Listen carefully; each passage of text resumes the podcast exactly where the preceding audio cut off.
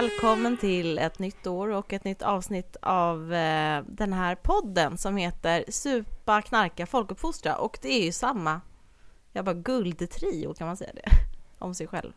Ja. Samma duo på andra sidan, eh, plus en till, som eh, pratar. Eh, det är Farida Alavani, hej för dig. hej hej. Hej hej, och Lukas Nilsson. Hallå ja. Hallå ja, och eh, jag heter ju då Kerstin Janmar. Hur har ni haft det sen sist? Har ni liksom överlevt? Någorlunda? Ja. Jag lever. Tack. Det känns som att det var väldigt länge sedan sist. Ja, det var ju det. Det var typ en helt, helt annat år, helt, en annan era. En annan era, eh, det var jul, det var liksom, Ja. jag vet inte riktigt vad som har hänt sen sist, men eh, det var Men länge man brukar sist. ibland ha liksom hunnit förändra sig själv lite grann. Mm. Alltså, jag har nämligen börjat träna och också även slutat träna. Mm. ja men det är bra. Eh, jo, Ja. jag tränade jättebra första två veckorna, fyra gånger, och sen har jag slutat bara. Du alla Ja men det är bra på för gymmet. för jag har ju Nej, avlagt ett antal nyårslöften och sen glömt bort vad de är. Så det Ja. är ju också i samma, samma tematik. Man får typ trackbacka sina samtal. Ja verkligen. Men har du också lagt av med något Farida som du skulle ha påbörjat? Men du känns ju som någon som fullföljer. Oj, Du kan oj. få knäppa idéer, du kan få knäppa idéer och sen fullfölja dem. Men jag fick ju för mig att jag skulle typ träna varje dag. Så vilket jag gjorde då, där på mellandagarna och alltihopa. Och Ja. tänkte att nej, jag ska inte ha ett nytt liv efter nyår. Det, det här Det ska här vara var liksom, innan. bara så här, nu börjar med det här, förra året ska man kunna säga. Ja. ja. Ehm, men sen slutade jag då, efter nyår. Ja. Så ehm, det var Men det, tror jag är ett hälsotecken, najsa för det ska komma naturligt. Alltså förändring ska komma naturligt utan att man liksom har planerat det. Det tror jag är bra. Plus att man inte heller dock vill, jag tränar ju på gym. Och det var ju så smockat och så fick man liksom inte träna hur många som helst. Jag går på ett så här tjejgym också. Och så bara, nej nu är det fullt på tjejgymmet för att hänga med killarna och så, ah, jag vet inte. Det, jag blev rädd. Du Så skyllde jag på det. gick hem istället. Mm. Ehm, så det är väl det jag slutar med. Lukas, du har ju skrivit text Ja, som har publicerats. ja det, det, det stämmer. Det stämmer. Och Ja. vad fick dig att skriva den här texten?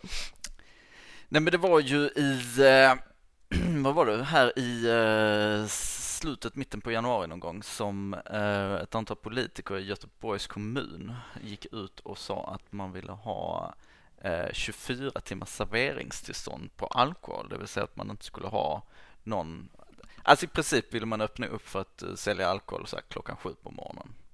Ehm, Så Ja. ingen begränsning. ingen begränsning och man gjorde det med två argument. Det Mm. ena var att man ville skapa en tryggare stad. Ja. Eh, That goes without saying. det, Alla var, förstår vad det betyder. det var jättekonstigt eftersom det finns ett solklart samband mellan alkoholförsäljning och serveringstillstånd och eh, Mm. våld.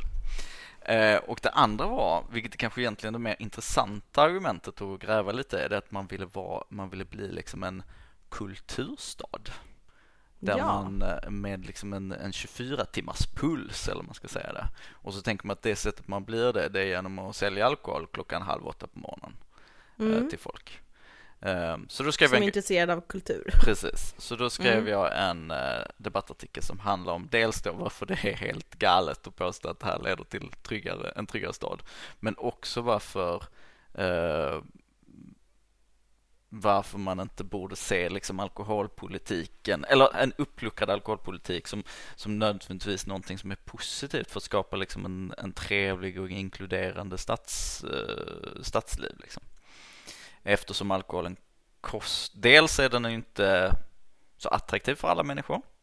Eh, det är inte alla människor som vill ha, som tänker att så här, det sättet som man har en trevlig stadsliv är alkohol klockan halv åtta på morgonen. Det är kanske andra saker man vill ha. Men också att alkoholen faktiskt kostar enorma summor för samhället och det är ju summor som man kanske skulle kunna lägga på annat. Till exempel kulturupplevelser. Eh, och andra roliga saker. Liksom. Men är det liksom en cykel att sådana här förslag dyker upp som man kan kanske tolka lite som liksom airtime-förslag? Att man liksom får lite uppmärksamhet? Eller har ni, har, har ni sett på sådana förslag förr? Ja, men jag tycker generellt sett sen, egentligen sen pandemin slog till så har det funnits liksom någon form av kommun, kommunpolitisk nivå, vilket är spännande för det är ju sällan den sexigaste politiska nivån. Nej, men det är kul. Men ja. det är ju lite kul. Men där, där har det funnits liksom lite olika initiativ som, som alla har handlat om att luckra upp alkohollagstiftningen. Eh, och det som är intressant är att, för då har man ju motiverat det på lite olika sätt. Nu har man motiverat utifrån trygghet och kultur.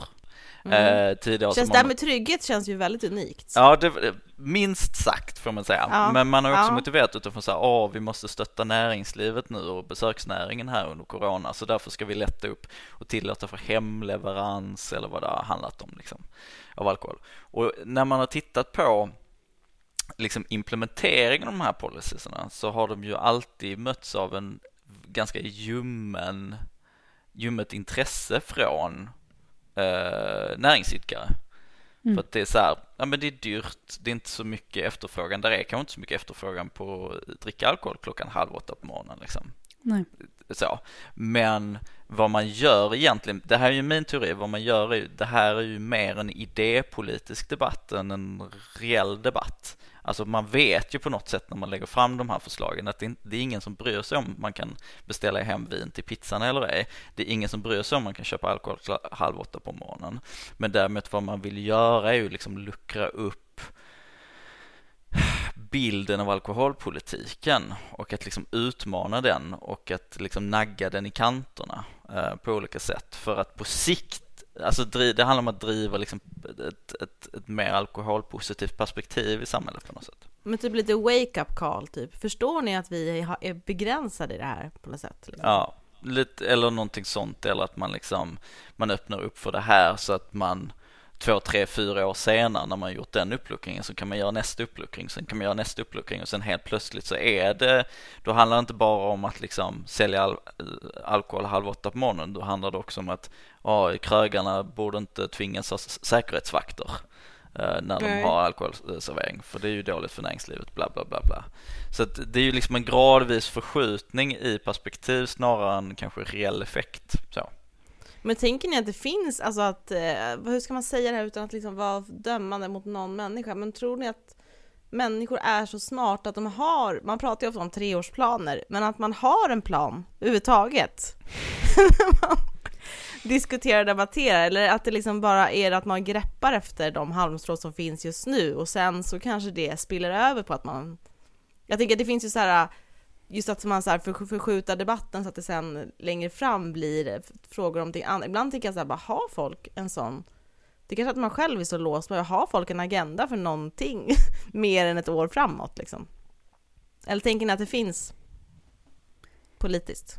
Du menar om politiker har en strategi för framtidens utveckling och vad de ska... Du bara, Eller de vad bara- tror du? Gå på känsla. Ja men jag tänker att känslan spelar över ibland. Ja. Jag tror att det är blandat liksom att det finns ju mycket också speciellt, alltså när det kommer också till de här frågorna så finns det ju väldigt mycket Alltså marknadsintressen som också politikerna alltså är ju mer då papegojor eller att, att de, de talar utifrån eh, liksom andras eh, behalf. Eh, ja, men så här, att, att de är för hemkörning och det är någonting som andra då eh, är positiva till, eh, alltså inom eh, näringen eh, och då så vill ja, en del partier säga att, att de är de som faktiskt stödjer småföretagen eller de här företagen på riktigt. Och det här är någonting som då, till exempel om vi pratar om hemkörning av, av alkohol, är någonting som då man menar att det här är bra för restaurangerna, det är bra för, för till och med folkhälsan har jag hört, att, så här, att, att folk blir gladare, det, det, att, att det är en positiv sak och det är liksom kultur och maten smakar bättre, alltså alla möjliga, möjliga grejer som man argumenterar för. Och nu kom det här tryggheten som den ytterligare eh, nya argumentet. Ehm, och man vill ju, alltså jag tror att det är en blandning av att vilja komma med utspel som kan sticka ut, men också att det finns ju, om vi också ska specifikt prata om den här frågan som, som handlar om eh, att vara en attraktiv stad, så är det någonting som många vill. Eh, jag tror att många kommunpolitiker, speciellt de liksom i toppen, känner att så här, våran kommun ska vara den bästa, vi ska ha våran stad eller vad det nu kan vara, ska vara populär, folk ska kunna den ska vara levande och finns liksom tankar om att den ska vara som sagt konkurrenskraftig och attraktiv. Och där kommer ju då eh, besöksnäringen in och, och nattlivet och eh, ja, kulturen in. Eh, men många gånger så faller också förslagen platt, för samma kommuner kanske inte alltid ger Eh, så stort stöd till kulturlivet som då, ja, men det stöd som de skulle behöva för att kunna gå runt och inte ha, behöva liksom söka massa projekt och sånt för att ens kunna existera. Och så kommer man med sådana här förslag istället för att säga att det här kommer göra att, att att staden lever och att man, människor känner sig trygga för att det är mer, fler människor på gatan. Um, det är superabsurt. Liksom. Men jag tycker att, att det, den här frågan är, eh, den kommer utifrån en, en, konkurrenskänsla bland annat också och det här att man vill vara som New York, London och det, här, det finns en bild av att där, där man kan bara gå dit och det liksom eh, the city that never sleeps. Liksom, den tanken mm. är någonting som Göteborg. Eh, men precis, och New York är väl en av världens största eh, turiststäder och man tänker att uh. nu ska Göteborg vara med och konkurrera i den liksom Gothenburg the new... Men finns det inte en poäng då liksom i själva slutklämmen är ju ändå att det är kul med fler folk i rörelse. Jag tänker att så här, just, man har ändå fått eh, liksom sin beskärda del av att se hur en, en död stad kan se ut. De få gångerna jag typ åkte in till stan nu under pandemin, det är ju som en sorglig skål. Alltså det är lite så som jag tror mina släktingar som bor i Norrbotten ser på Stockholm när de kommer hit. De bara, det här är en själlös plats. Typ där det inte finns något liv, det finns ingenting liksom. Jag vet inte, jag har faktiskt fått syn på min stad på något annat sätt än hur det var innan. Alltså det finns ju någonting poäng, det finns ju en poäng med, med den sista meningen i hela, i den här något kanske konstiga då förslaget. Eh, att servera alkohol för att få fler folk att vara där. Eh, men hela så här, hur kan man kulturpolitiskt eller liksom urbant liksom angripa då nattlivet för att få någonting annat att hända. Liksom. Men jag tycker att det där är ju så här. Eh, jag som som varit engagerad i nykterhetsrörelsen i väldigt många år. Vi har ju naturligtvis, vi är naturligtvis alltid ute och markerar när eh, sådana här förslag kommer in för att det liksom får eh, negativa effekter för för eh, folkhälsan, för tryggheten, jada, jada, jada, jada sådär va. Eh, mm. Men det du säger är ju också intressant, alltså för att, alltså så här, jag är ju nykterist inte egentligen för att jag vill det är klart att jag bryr mig om att folk ska må bra, jag vill inte att folk ska dö, jag vill inte att folk ska bli utsatta för våld. Men jag är ju också nykterist för att jag faktiskt vill ha ett, liksom ett trevligare samhälle, ett, ett samhälle där mer saker Som händer. Kul. Ro, alltså ett roligare samhälle på många ja, sätt. Nej, men jag håller verkligen och, med. Och, ja. och, och, eh, och, och, då blir frågan, alltså hur skapar vi samhällen där fler människor får tillgång till ett mer attraktivt liksom, kultur, nöjesliv, eh, upplevelseutbud. Eh, och är då kan man ju liksom ha perspektivet att antingen så här, ja det sättet vi gör det, det är genom att tillåta alkohol överallt hela tiden. För att liksom, att folk shottar halv åtta på morgonen, det är liksom sättet som vi skapar ett eh, bra och levande uteliv. Eller så kan mm, man ju tänka, kul. Ja, det låter kul. Eller så kan man tänka så här att, att vi, vi liksom skapar andra saker i samhället. Och då tänker jag bara, liksom, bara en, liksom en liten parallell. Alkoholen kostar ungefär 103 miljarder kronor varje år för samhället. De totala, det är, det är väldigt mycket pengar. De totala anslagen för de totala offentliga anslagen för kultur och då menar jag inte bara liksom så här upplevelsekultur utan menar jag allting från folkbildning till folkhögskoleverksamhet till eh, så här, skydda kulturminnen, bla bla bla bla bla. Allt liksom. Det är 30 mm. miljarder. Det är alltså mm. En tredjedel. Det är inte ens en tredjedel av Nej. Eh, kostnaden för alkohol. Och det är ju liksom den diskussionen jag vill få till. Alltså hur kan vi skapa ett samhälle där vi liksom istället för att samhället hela tiden ska subventionera alkoholkonsumtion eh, och ta alla de kostnaderna, lägga de pengarna på liksom mer kultur, mer upplevelser, mer stadsfestivaler, fler eh, nattöppna verksamheter, fler liksom kulturföreningar, fler, alltså alla de här grejerna. För det är ju inte som att saker och ting, alltså det är ju ett nollsummespel till, till syvende och sist, alltså pengar flödar i samhället och politik handlar om att prioritera det på något sätt. Ja, men man måste ju också bestämma sig lite så vad, vad målet är med att, alltså där, alltså vi, många kan vara eniga om att, att vi är för ett, ett rikt kulturliv och ett, ett, ett aktivt nattliv. Men vad, vad, är målet med det, där vi har olika mål? En del då som sagt tänker att det, det, det, ska vara bra för att det kanske skapar fler arbetstillfällen, och en annan tänker att det är bra för att eh, ja, det finns fler människor i rörelse, vilket skulle på något sätt skapa trygghet. Eh, eh och jag tänker att den här, det är väl måldiskussionen som man bör, bör prata om. Alltså vad, vad, vad, ska, vad ska det här till, liksom nattlivet? Men jag tycker också på ett sätt att jag var också och traskade lite i Stockholm city förra veckan och tyckte också att det var sorgligt hur, både att se ja, men, de tomma restaurangerna och, att, att, och sådär. Men sen det går ju tillbaka lite till att så här, hur vi bygger städer, vad vi bygger för. Um, alltså vilket typ av, av ställen som egentligen också existerar i. Um, det, är, det är byggt på konsumtion uh, och det finns egentligen också ganska lite plats för så här, kulturrum eh, om man tänker att vad nu kultur ska vara. Liksom. Men om vi tänker uh, om vi ska till exempel prata om teater eller sådana saker, det är inte som att de kryllar överallt. Eh, det är inte, de är ju oftast inte liksom heller alltid i city, ibland är de i utkanten och så. De, de mindre, eh, de har inte råd att vara inne i stan och så. Det är liksom mer de här stora kulturinstitutionerna eh, som har plats. Scenerna, ja. ja. men precis, som har plats mm. och vara och råd att vara där. Annars är det ju eh, ställen där vi då ska antingen med pubbar, klubbar eller eh, affärer där vi shoppar olika ting. Liksom. Och om det är tillväxten vi är intresserade av, men då, då blir det helt andra saker. Som, alltså den, oavsett vilken typ av tillväxt. Då, vilket jag tror att många kan vara intresserade av. Alltså vissa politiker ty tycker att nu ska vi öka på tillväxten, vi, ska, vi vill att fler ska handla, var de nu ändå handlar. Vi bryr oss inte så länge det bara händer och så länge fler människor får jobb.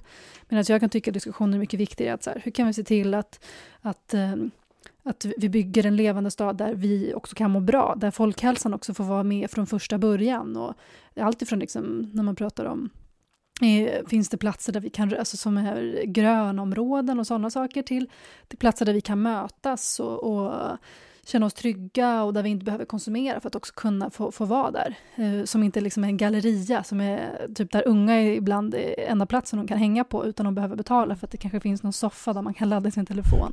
Ja. Liksom där det hängs. Nej men hela den grejen med unga är ju intressant tänker jag också, apropå det här förslaget om trygga. Nu ska vi inte fastna i den här M Emily Bönfors eh, artikel, eller debattartikel. Från Alliansen i Göteborg. Ja. Exakt, men eh, hela den här om en tryggare stadsmiljö, att det skulle ha någonting bara för myndiga personer att göra. Jag tycker man fastnar mm. också ganska mycket där. Det finns ju liksom ett, ett stort spektra som aldrig kommer sätta sin fot på de här serveringsställena oavsett när de får börja servera eller inte. Liksom, man kommer inte in på de ställena. För det vet jag en så, som nykter var ju det en stor grej som 18-åring att få börja umgås i, i, lokaler som inte är ens hem eller hemma mm. hos någon annan var också en stor grej. Bara här får vi sitta i en lokal, även fast jag inte är så intresserad av majoriteten av de sakerna som säljs här så var det ändå en stor grej att få vara inne. Jag vet inte, få komma in i typ ett finrum som i och för sig var ganska sunkigt kanske, men ett finare rum än vad man tidigare varit i liksom. Mm.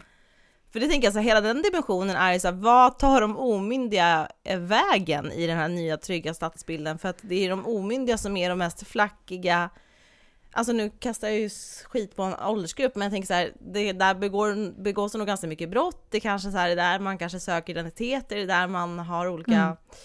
Ja, men, otalt med varandra på mycket, på mer djupare sätt liksom. Så ja. att, eh, det, är den liksom själva ung barnperspektivet som jag verkligen brinner för är ju verkligen, eh, den får man ju, det, det, det lyser ju inte igenom någonstans. Liksom. Nej men jag tycker verkligen att det är en bra poäng. Jag menar, I Stockholm finns ett café som heter Café 60.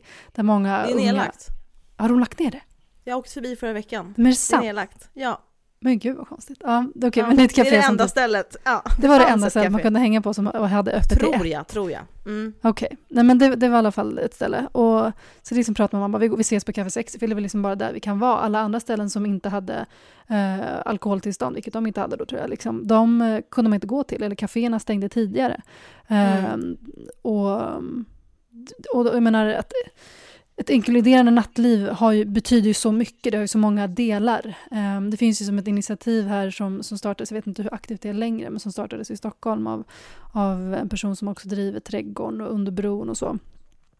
Som heter Nattrådet, där man vill prata om fler så här, nattfrågor. Hur man kan ha, och som han själv, han själv nämnde, att vi behöver prata om ett Eh, där det inte var alls något fokus, i, i alla fall i de uttalanden han haft och, och så, på, på alkohol. Det nämns inte någonstans, utan mer bara hur kan vi ha ett aktivt och levande nattliv, vad det nu kan betyda.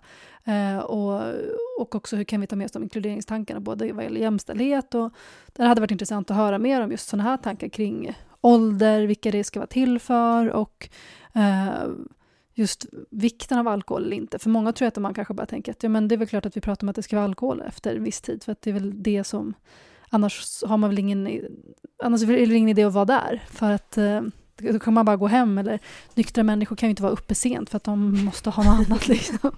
Så, just det. Eh, Nej, men, och, och, och just hur det där, sent liksom, kan en nykter människa vara uppe? Det är kanske är det man ska utreda ja, först men, innan man bestämmer hur butiker kan ja, vara Jag tror det finns tydlig evidens att någonstans kring halv elva måste man gå och lägga sig man är nykter. Nej men, nej, men så här. Um, det där är också jätteintressant, alltså ungdomsperspektivet. UNF, alltså Ungdomsnykterhetsförbund, de gjorde en undersökning för, det var i och för sig, ja, det var nästan tio år sedan nu i och för sig, men där, där, där intervjuade man ett antal um, ungdomar, eh, tonåringar och ungefär en femtedel av de som konsumerar alkohol, de gör det bara för att de är uttråkade. För det finns ja. liksom ingenting annat att göra. Eh, och att jag, jag kan tycka att det också, och vi vet ju också att majoriteten av alla eh, vuxna eh, människor tycker inte att alkohol är liksom särskilt relevant för huruvida en tillställning blir trevlig eller inte.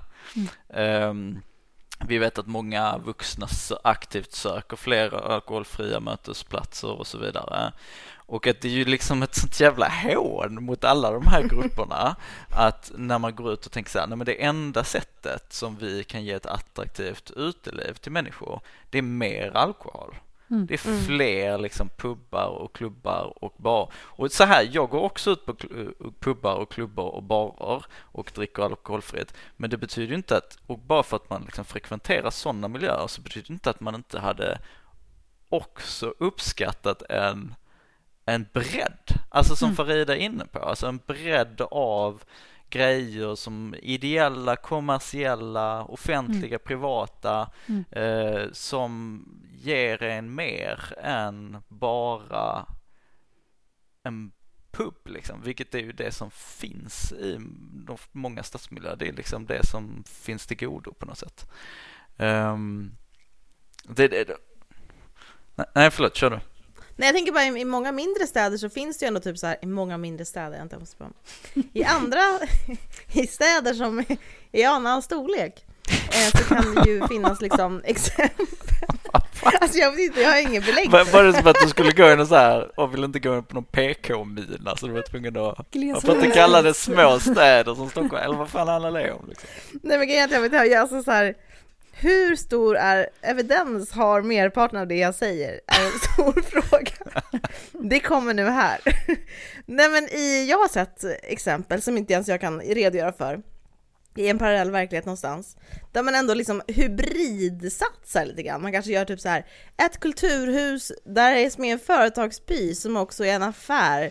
Under ligger Konsum. Eh, alltså du vet, det, det blir ju lite galleria-känsla kanske, men Alltså jag tänker att så här, ibland kanske mindre städer har liksom fått jobba lite mer på liksom resurserna är mindre och det finns kanske vissa starka röster som kan driva en viss sorts politik. Så här, att, eh, ibland tänker jag att den stora staden, liksom, att det blir väldigt så här yxiga förslag för, för en stor stad. Man bara, men då kör vi på Förstår ni vad jag menar? Att det jo, blir så grova förslag. Man bara, ja ah, men mm. då mer, mer typ festival, festivaler som är sponsrade av Carlsberg, typ. Det kör vi, för då fixar de det. För att vi har så, vi är två miljoner här så vi kan liksom inte styra upp det bättre än så här på något sätt. Att man liksom, jag vet, ju större en stad blir, desto mer släpper man liksom ansvaret för hur staden faktiskt kan se ut eller hur man kan forma den eller hur, liksom, hur mycket politik man kan styra in. Det känns som att i Göteborg, kanske Malmö, Stockholm, man, liksom, man, man kanske tar ett steg tillbaka på något sätt och väntar in andra initiativ. Mm. Jag tänker bara, det här är verkligen inget liksom, det här är 100% känsla. Det är en spaning. Vi är välkomna till spanarna. Nej men känslan bara så här, jag tänker bara ta hela den här sparkcykel, elsparkcykeldebatten, att man bara, man ger upp innan man, det dyker upp en fråga och man bara, ja, de stör och sen så håller man på Och sen så är liksom småstäder mycket mer progressiva, de bara nej, det är i Kalmar, de kommer inte komma hit. Typ så här. Det finns ändå så här, någon stake i andra städer som typ större städer ibland liksom bara Men, Vad tycker men ni? kan det inte också handla om att det är så, det är så jäkla mycket pengar involverat? Alltså, Ja, jag eh, bodde eh, tidigare i en större stad som, där de byggde om ett torg. Mm. Eh, och eh, så var det liksom, okej, vad ska hända nu på det här Kryptiskt. torget? ja, och då var svaret, ja men det ska bli en massa uteserveringar. Och det är inte så att jag är emot uteserveringar, men man hade ju du är tänkt så inte här, för dem. vad fan, kunde det inte vara någonting annat än fler uteserveringar? Det är inte som att vi har brist på uteserveringar här i den här stan. Mm. Och, eh, men, det, men det är ju liksom så mycket pengar. Alltså, det är torg centralt i en storstad. Eh, Det finns inte en kulturförening eller liksom en, eh, någon annan liksom liknande aktör som, som skulle ha råd att hyra in sig i de här lokalerna. Och då hyr kommunen ut det till, till restauranger för där finns liksom mycket pengar i omlopp. Sen så blir ändå nettokostnaden för kommunen högre för att det kanske innebär liksom ökade skador, mer våld, bla bla bla. Mm. Eh, Men det ser man liksom inte i det enskilda beslutet så att säga. Mm. Ehm, Och det där är ju, det där är ju Alltså det är, så, det är så jäkla mycket pengar involverade. Ja, de det är såklart det är Mm. så. Men det är tråkigt. Mm. Och jag tror att hade man haft kommunpolitiker som liksom hade kunnat se bredden på problematiken eh, då hade man också kunnat se att så här, nej, men det kanske faktiskt finns ett samhällsekonomisk vinst att göra här, att inte fylla den här ytan med alkohol eller i alla fall ha en diversifiering. Alltså att man kan ha en pub, någon uteservering men också någonting annat däremellan på något sätt och att ge ett för det är på något sätt, alltså jag vill inte göra det omöjligt för någon som absolut vill gå ut och dricka alkohol att eh, gå ut och dricka alkohol. Jag, men jag vill kunna ge en liksom en, jag, jag tycker att samhället borde ge en bredd till alla typer av En människor. Alla, möjliggörare liksom. precis. Nej, men om vi till exempel pratar om vi också går in på forskning, liksom, att, att det är en del som också ska titta på de konsekvenserna av, av restriktionerna, till exempel. Um, att att um, tidigare öppettid, eller liksom öppettider är det väl, att, att, eller att restaurangerna stänger tidigare. Vilket betyder att, att alkoholförsäljningen då har ju uh, förkortats radikalt. Um, att det kan, man har sett att det kan ha haft effekt på brottsligheten och ga- speciellt då gatubrottsligheten. Och nu ska man liksom forska mer, mer specifikt på det här och se. För att man har liksom en före och efter då, som finns överallt i hela landet, inte bara i en stad utan liksom att det är någonting som är, eh, då går att jämföra med flera platser. Och, så att, eh, och, och där ska det verkligen bli intressant att följa den forskningen för att också veta så här, men vad, vad ska man säga då, då om man då som politiker får det här i sin, den rapporten i sin hand, att, att om Göteborg får det, att men här ser vi då att, att brottsligheten i Göteborg, den gick ner radikalt och vi kan se att det är, finns en korrelation mellan det och eh, eh, de tidiga stängningarna och att, att folk inte konsumerade alkohol till exempel. Eh, och inte, för inte bara prata om tidiga stängningar utan också specifikt kopplade till alkoholen. Eh, då måste man ju på något sätt reagera på det. Eh, så till exempel i Göteborg, för den som inte känner till det, så har man ju också eh, sena öppettider, alltså man har möjlighet som klubb att ha öppet till klockan fem, vilket man inte har i alla städer. Um, men det är någonting som inte heller alla har utnyttjat, för man har också sagt att så här, nej men vi har inte sett en så stor eh, koppling mellan ökad, ja men inte heller också ökade, att man pratar om att men våldet har inte ökat, otryggheten har inte ökat nu när vi har ändrat det här. Eh, men vi, och så andra menar då att ja, men det är för att det, inte heller har utnyttjats särskilt mycket liksom. Ehm, men ehm, så jag tror absolut att det kan, kan ha effekt, liksom, att man måste också prata om det i så fall. Att jaha, nej men eh, dels vet vi saker sedan innan kring alkoholens effekter, både på, på våldet utomhus och eh, i hemmet. Um, men också ifall man får det med på svart på vitt, att, att det här har haft effekt, måste man ju, tänker jag, eh, dra, både dra slutsatser men kanske också eh, både eh, kanske ändra sin syn på alkohol och vilken roll alkohol har och inte bara låta alkohol få, alkoholindustrin får göra sin egen grej. Utan att också säga, men då måste vi göra någonting annat. Både hur kan vi erbjuda andra saker, för vi kanske inte ska vara emot att det är öppet, men eh, hur kan vi se till att, att, att, det, att fortsätta de här positiva trenderna till att, att minska ett våld?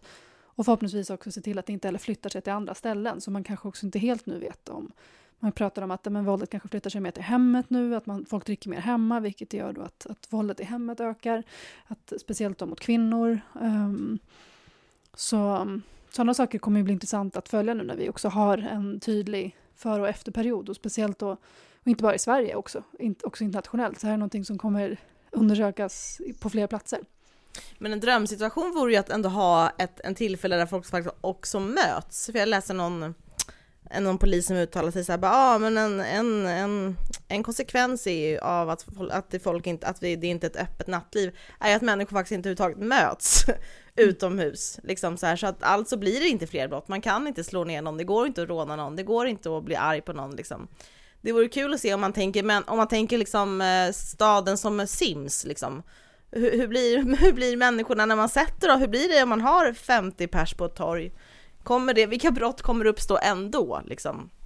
Nej men, men så, så, är det ju, det är ju det som är så viktigt med den här coronautvärderingen, att utvärderingen kan ju inte vara av vad bra att det är att folk har mindre kul. Nej, eh, precis. Det, det leder till så mycket positiva effekter liksom. Men, men, men, men det är ju fortfarande så. Det räcker med att fråga vilken polis som helst. Liksom. Om man får in en ansökan om ett, eh, nu ska det vara ett event här, det kommer vara ett, tusentals människor som samlas mellan de här tiderna och sen får man in motsvarande grej. Det kommer vara tusentals människor som samlas och det kommer också vara alkoholservering eh, på det här stället. Alltså polisen tilldelar ju direkt mycket mer resurser till eh, liksom det stället Eh, där det kommer ske alkoholservering mm. av beprövad erfarenhet. Liksom. Så ja. Det är ju också en sån där argument att så här, nej men om det det är inte alkoholen i sig som orsakar våldet utan att det är mycket människor i rörelse. Och det, ja. förlåt, det, ja, det är ju aldrig alkoholen som orsakar våldet, det är ju alltid människor som orsakar våldet såklart. Men alkoholen är ju starkt faciliterande och möjliggörande i det där liksom. Och det där, det där, jag, jag bara känner att den där diskussionen den, den är liksom utspelad och den måste vi ju komma vidare ifrån på något sätt. Men den, är, den, är, vi, den borde vara utspelad, eller vad man ska säga, men den är ju inte det. Alltså, Nej, folk tyvärr. verkar fortfarande inte att man då, men jag bor ganska nära Globen här i Stockholm och eh, när det är, eh, eller Avicii Arena, ehm, men när eh, det är fotbollsderbyn och alltihopa, liksom att man fortfarande då inte där tänker att så här, eller att det kan vara värt så pass mycket. För oftast när det är stora folksamlingar så är det också av någon anledning också alkoholförsäljning som, som det brukar vara. Alltså om det är konserter eller om det är fotbollsarrangemang. Och att det, liksom, att det är värt så mycket. Um, för, för som sagt, de samhällskostnader som det innebär. Eh, jag vet inte heller om, liksom, om det är inräknat, de här liksom, alkoholkostnaderna, när, om vi pratar om sådana här derbyn och sådana saker. Eh, jag har dålig koll på det. Men de här polisinsatserna, so, eh, liksom, socialtjänster, tjänsten som är involverad med fältare och alltihopa, det är ganska mycket. men vi tycker ändå att det är värt det, trots, att, trots den otrygghet som det skapar. Så man pratar mer om, liksom, och, så, och nu så föreslår en del då ännu mer av det istället för att, och, med trygghet som argument. Det, är verkligen, det visar på hur, hur lite kunskap det finns kring det här, hur lite liksom det inte har, har slagits in. Um, det är ju, men, är inte det, det men är inte det lite en allmänningens, allmänningens dilemma eller vad man brukar säga, alltså på något sätt att på individnivå så makar ett visst beteende sens. Men på en kollektiv nivå så, så eh, ser, kan alla se de negativa konsekvenserna. Men eftersom man mm. bara agerar sin egen individ. Det vill säga att alltså för mig att gå ut och ta en öl, det känns ju trevligt. Men när hundratusen människor blir fulla, eh, då kan jag naturligtvis säga att det är ett problem. Och därför har inte jag heller något emot av att vi sätter regleringar på eh, liksom alkoholförsäljning för att jag kan se konsekvenserna på det kollektiva. Men mm. det är ju ändå liksom alla individers på något sätt eh, egna val som styr liksom det aggregerade mönstret i samhället. Mm. Och det är också det, alltså så länge politiker hela tiden liksom utgår från enskilda individers konsumentbeteenden eller rörelsemönster eller vad det kan handla om för att avgöra vad som är liksom bra eller dålig politik, då har man ju också liksom gått i den här allmänningens fälla som är ju eh, den här klassiska liksom ekonomiska paradoxen. Mm. Och jag tycker att det är liksom politikerna måste ju förstå det på något sätt, att det finns en skillnad i enskilda beteendemönster och eh, samhäll, liksom samhällets eh, eh alltså fördelarna för samhället, även för den enskilda individen som utgör det kollektivet. Mm. Men idén kring ett sånt här nattråd är ju då ganska kul, tänker jag. Eller så här, ha en... Det finns väl motsvarande... Har du hört talas om det, Lukas? Nattrådet?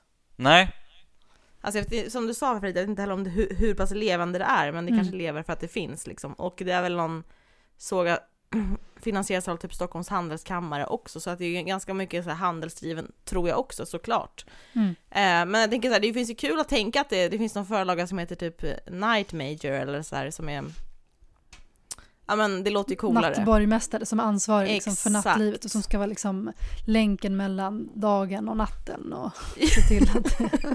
ja. Det här är typ en tv-serie.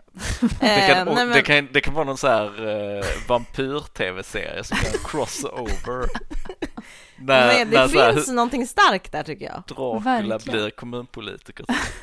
Nej men det är kul att tänka så här, vad, när kommer ett annat perspektiv in? För man vill ju också bara så här, ja men eh, man vill ju att folket ska driva frågan liksom också. Politik är ju ändå människan. Mm.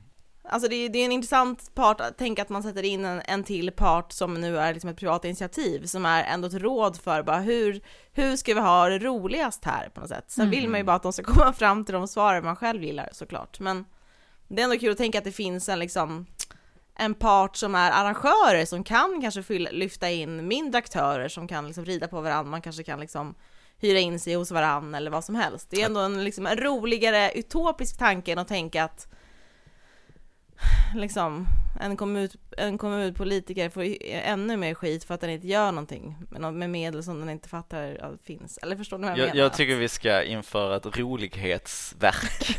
En ny statlig myndighet i Sverige. Myndigheten som ska verka för ett verket. roligare samhälle. Allt ska myndighetsfieras i Yes. Sverige. Man kan söka Även bidrag därifrån. Nej, men jag Ja. tycker att, för att jag tycker att fråga som du säger också, att, att, för att, som de till exempel i det här nattrådet, eller de ställer också frågan så här, hur kan vi skapa ett levande 24 timmar, en levande 24 timmars stad? Och det kan man ju Mm. tycka att, ja, men eller är det, Det är det galet, som, gå och lägg er. Ja. ja, men är det, liksom, är det, det, är det det Emily eh, i Göteborg är ute efter, som också de nämner, att så här, men vi vill kunna ha det här, liksom, att, att det ska vara levande 24 timmar. Eh, och att det finns liksom någonting attraktivt i det. För samtidigt så handlar det också om att, eh, och nu pratar vi om stad då, på tal om mindre städer, alltså ja, eh, alla. Men att, för, för i, i, det här är också någonting som är fokuserat i Stockholm specifikt då, men eh, det handlar ju också om att, att det har ju också skett en utveckling, till exempel där många klubbar har behövt stänga på grund av att de inte har fått vara där, för att det har varit för hög ljud, ljudvolym, eller att man har prioriterat andra saker, till exempel i Just The Base miljöer liksom. andra Mm. miljöer eller andra kulturverksamheter som har fått ta plats liksom, istället. Mm. Uh, The Base i Medborgarplatsen i Stockholm fick flytta, och vilket var liksom en viktig kulturlokal för många och så, så blir många sådär oroliga för. Men va- vart kommer liksom nattlivet dö ut i, i, Ja, vart tar i vägen? innerstan? liksom? Vart tar det vägen och vem tar ansvar för det? Är det någon som är intresserad av det eller måste man skick, liksom fixa det själv? Och, och att det sen startas upp i olika så här, slakthus, som, tidigare slakthusområden eller ja, blandverksamheter. Um, så jag tror att det liksom bland annat handlar om det också. Hur kan vi se till att, att, att de som lever, som vill ha bara daggrejer, kan också sam, samexistera med nattlivet. Och kanske också, det är också en generationsfråga, för att många yngre kanske också mer vill vara i, i nattlivet. Ska de inte få ha det? Ska man då, man pratar mycket om att så här, uh, de arga stadsborna som inte tycker att, som tycker att ljudvolymen är för hög från klubben eller från, eh, från restaurangen och tycker att de ska lägga ner och göra allt i sin makt för att de här, när de har flyttat dit så vill de inte ha dem längre. Då säger folk att så här, men hallå varför flyttar ni inte till stan? Du visste att i stan är det ju liv. Och så jag, jag Ja, tycker just att den, jag förstår den, det argumentet men det är också lite sådär, men självklart måste också folk ha rätt till att kunna få sova. Bara för att man bor i stan så ska man ju inte, liksom, inte ha rätt till att, eh, till att kunna sova. Eller, alltså att, att, så Ska ljud- det vara kan en vi- 24 timmars dag så får det väl vara en 24 timmars dag. eller Ja, vadå? go Ja, men hur jobbar flow. vi med- var... Nej, men jobbar vi med, liksom, o, med, med, eh, med buller, eller liksom oväsen och sådana saker, hur kan, hur kan det funka ihop? Till exempel i, på en sån plats som i Stockholm, då, nu, nu slänger jag fram här många namn, som till exempel på under bron eller i Trädgården. Där så, när jag var där sist då, för hundra år sedan, så var det så att musiken efter klockan tio var tvungen att sänkas lite, så man hörde ju knappt vad de sa. Alltså det var ändå utomhus under, under en bro, man tänker att nu får det köras. Men på grund av att det har liksom skett mycket klagomål omkring och de som bor där i den rikare delen av Söder, de vill inte höra någon musik, de vill gå och lägga sig. Ehm, så då påverkas ju det. Um, så hur kan man som sagt ha, alltså, ha flera Ja. intressen samtidigt? Och vem är det som ska ge sig? Och, och vad, vad in, Vem ska vad ta det här in- initiativet till den ska ta stora initiativ? massflyttningen? Jag från- tycker att det här är ju ett prima exempel på vad rolighetsverket ska gå in och avgöra. De ska avgöra de I sin nämnd. Vad blir den roligaste utgången för, För samhället flest. som helhet? Ja, men jag tycker, men jag, får jag bara hoppa på det där tåget om eh, nattklubbsdöden? Mm. För att jag tycker att det där är superintressant. Eh, det har ju snackats en del i, i, eh, om det, nattklubbsdöden och att många konsertlokaler och sånt får liksom eh, försvinna som, Mm. som Farida var inne på. Och det där tycker jag är ett sånt tydligt exempel också på hur man borde titta på alkoholpolitiken. För att så här, absolut, många nattklubbar och konsertlokaler och så vidare, de har ju absolut liksom mycket alkoholförsäljning, men framförallt konsertlokalerna Mm. är ju primärt en upplevelseyta, Mm. inte en alkoholförsäljningsyta så att säga. Ehm, och jag kan ju tycka att det hade ju varit eh, intressant om man kunde liksom, för, för så är det ju idag att samhället subventionerar ju alkoholförsäljningen. Alltså den, den kostar mer än den smakar för samhället eh, och för det offentliga. Eh, och eh, det, det är väldigt intressant att titta på, kan man liksom ändra i balansen, inte på något, alltså inte förbjuda alkoholservering och så vidare, men ändra i balansen så att alkoholförsäljningen mer kan bära sina egna kostnader och på så vis liksom frigöra resurser för att faktiskt investera, stötta eh, och till viss del subventionera liksom mer upplevelsebaserad kultur. Mm. Eh, Eller upplevelsebaserade saker. Så att vi får, Arenorna liksom, Ja, så att vi sker. får fler konserthus, så att vi får fler nattklubbar, så att vi får fler liksom nattöppna, liksom vad det nu Mm. kan handla om. Eh, ja, det, jag, nu är inte jag någon kulturentreprenör, men jag kan, det finns ju folk som kan komma på helt crazy idéer och att vi på något sätt kan liksom, liksom jämna ut den här obalansen i samhället där alkoholen får liksom bära, får, liksom för att det är inte som så här, om man tittar på Stockholms innerstad, så absolut, eh, konsertlokalerna har ju blivit färre, men det är inte direkt så att eh, pubbarna har blivit färre. Nej. Och jag kan ju känna så här, ja, en, en, pu- en jävla pub till i Stockholms innerstad, det gör väl ingen skillnad för, för mig om jag skulle bo där. Men en konsertlokal till, det hade gjort stor skillnad i vad jag hade kunnat få ut av eh, mitt liksom, Eh, nattliv. Liksom. Mm. Men jag tycker det är intressant också för att det handlar om att, alltså som du säger, att, att, att, att kunna premiera sådana verksamheter mer, men också att se till att försöka separera så att de, de verksamheterna inte heller är lika beroende av den. För att idag är det Mm. så för alla de verksamheterna, de är beroende av en alkoholförsäljning också Mm. för att sänka sina kostnader. Liksom. Det är både liksom alltså de som, har, alltså som hyr ut lokaler av olika slag, som har stora eller mindre lokaler, de, för dem eh, är alkoholförsäljningen viktig. Eller den kan också påverka för, för kunden som ska köpa någonting, att, att ens alkohol, eh, ifall den går med på en alkoholförsäljning så, så sjunker deras pris. Eh, för att det blir så stora, så stora inkomster av det. Om man då tänker att folk kommer konsumera mycket. Så det, det hade varit bra, för det gör ju, som vi pratat om i tidigare avsnitt, att, att idag så har kulturnäringen och kulturlivet ett väldigt stort beroende av alkoholförsäljningen. Eh, och alkohol i stort. Det finns ett alkoholberoende hos dem. Eh, om, om man Men kan det. affärsmodellen bygger på det liksom. Hela. Den bygger på det, Mm. precis. Och om man kan hjälpa dem att... Så idag kan det liksom inte vara en... en liksom ha en teater eller, liksom, eller ha en, en konsertlokal utan att också behöva tänka på alkoholen och, och liksom ha det som en, att, att vara bra på det. Eh, och det känns synd att det, ska, liksom, det ena ska behöva komma med det andra. Eh, att, att, då, kan, varför kan inte de få helst bara få fokusera på den saken och kunna se till att de sakerna separeras? Jag menar, vill folk eh, berusa sig innan de går på den där konserten så finns det 25 000 andra ställen att göra det på. Men det behöver inte vara även där för att det ska kunna gå runt för just det stället. Liksom. Eh, och det, för det också, I och med det så ställs också mycket högre krav för en sån plats. Eh, vad de, hur länge de kan ha öppet och vad de kan göra. Så är man också intresserad av att saker och ting ska vara öppet länge så hjälper ju det att inte alkoholen ens behöver finnas på den platsen. För då kan den ju ha öppet i princip hur länge som helst för att det inte finns en alkoholförsäljning. Så att alkoholförsäljningen är ju också med och eh, hindrar det. Och nu vill ju andra som sagt inte göra det till ett hinder genom att bara göra det lagligt, att vi kunna sälja när som helst. Men, men eh, det kommer med krav och det kommer med konsekvenser.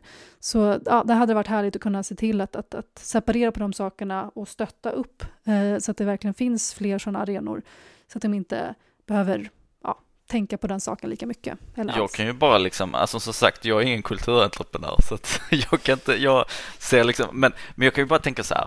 Mm, idag så är ju de totala offentliga anslagen för 30 miljarder för kulturen och som sagt merparten av dem är ju saker som vi inte ens tänker är kultur.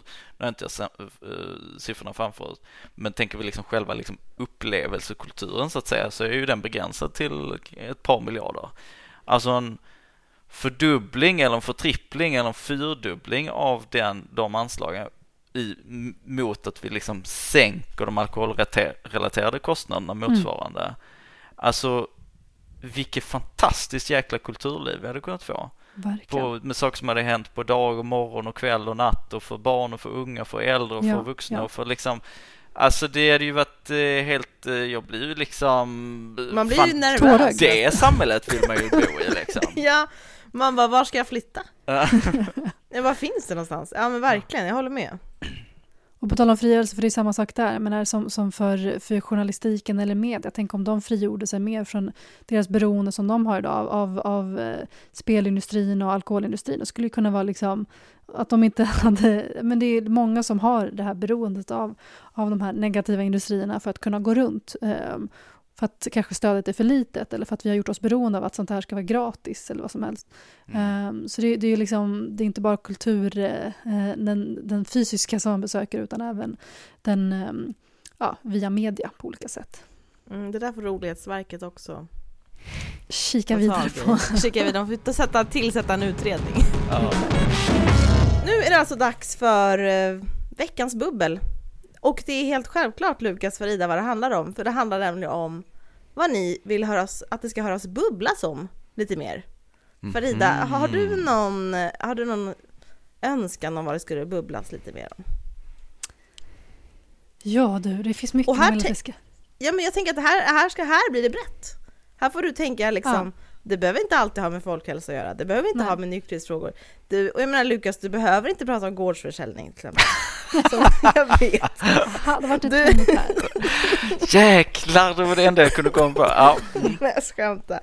Okej, okay, eh, men Farida, vad vill liksom du? Det kan handla om vad som helst. Det är bara för att få en inblick i din liksom, tankevärld. Nej, men nu kanske det är lite tråkigt svar, men jag tycker, alltså jag har märkt mer och mer när jag har liksom tänkt mer på den här frågan och jobbat lite, jobbat lite mer än på, på olika håll, så tycker jag, helt ärligt, att vi pratar för lite om hälsa. Nej. Mm. Nej men det här låter Oväntad bubblare. Nej men alltså förlåt, det här kanske låter, men jag, jag har liksom, jag kommer till en poäng här. Alltså ja. det, jag tycker att det är, jag blir förvånad ändå. Alltså man jobbar med de här frågorna på olika sätt men att just... Gäller det här även dig alltså? Ja, men på olika, ja, ibland. Mm. Fast mm. andra människor mer kanske, för att jag ändå är så inne i det.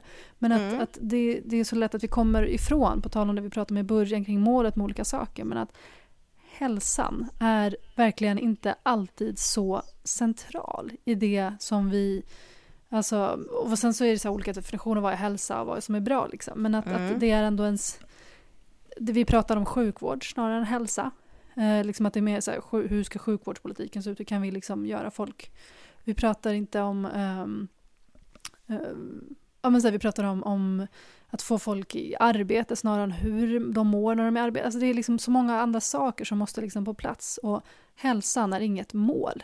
Eh, det är liksom tillväxten eller BNP på olika saker som är mål men hälsan är liksom ett utfall som bara blir och så får man så här, ja men så här lång är livslängden nu eller olika saker. Men jag blir så förvånad faktiskt mer och mer. Jag tänker på att det är faktiskt inte en en central politisk eh, fråga. Den kanske blir också viktigare när folk, liksom, ju äldre de blir, men trots coronapandemin så tycker jag att vi pratar för lite om vad faktiskt hälsa är för någonting och hur vi kan, eh, de olika delarna av hälsa och hur vi kan eh, värna om det. Alltså det här låter så platt kanske, men jag tycker Nej. verkligen att det är förvånansvärt eh, så stor avsaknad av det. Um, för att det är så många andra saker som, och jag blir liksom ja, men påminna om att just det, för det är inte den som är prioriterad, det är inte den som är central, det är liksom det är marknadskrafter oftast, eller andra saker som, som först ska komma. Liksom. Och att, att hälsan är inte, är- är sällan i det första rummet.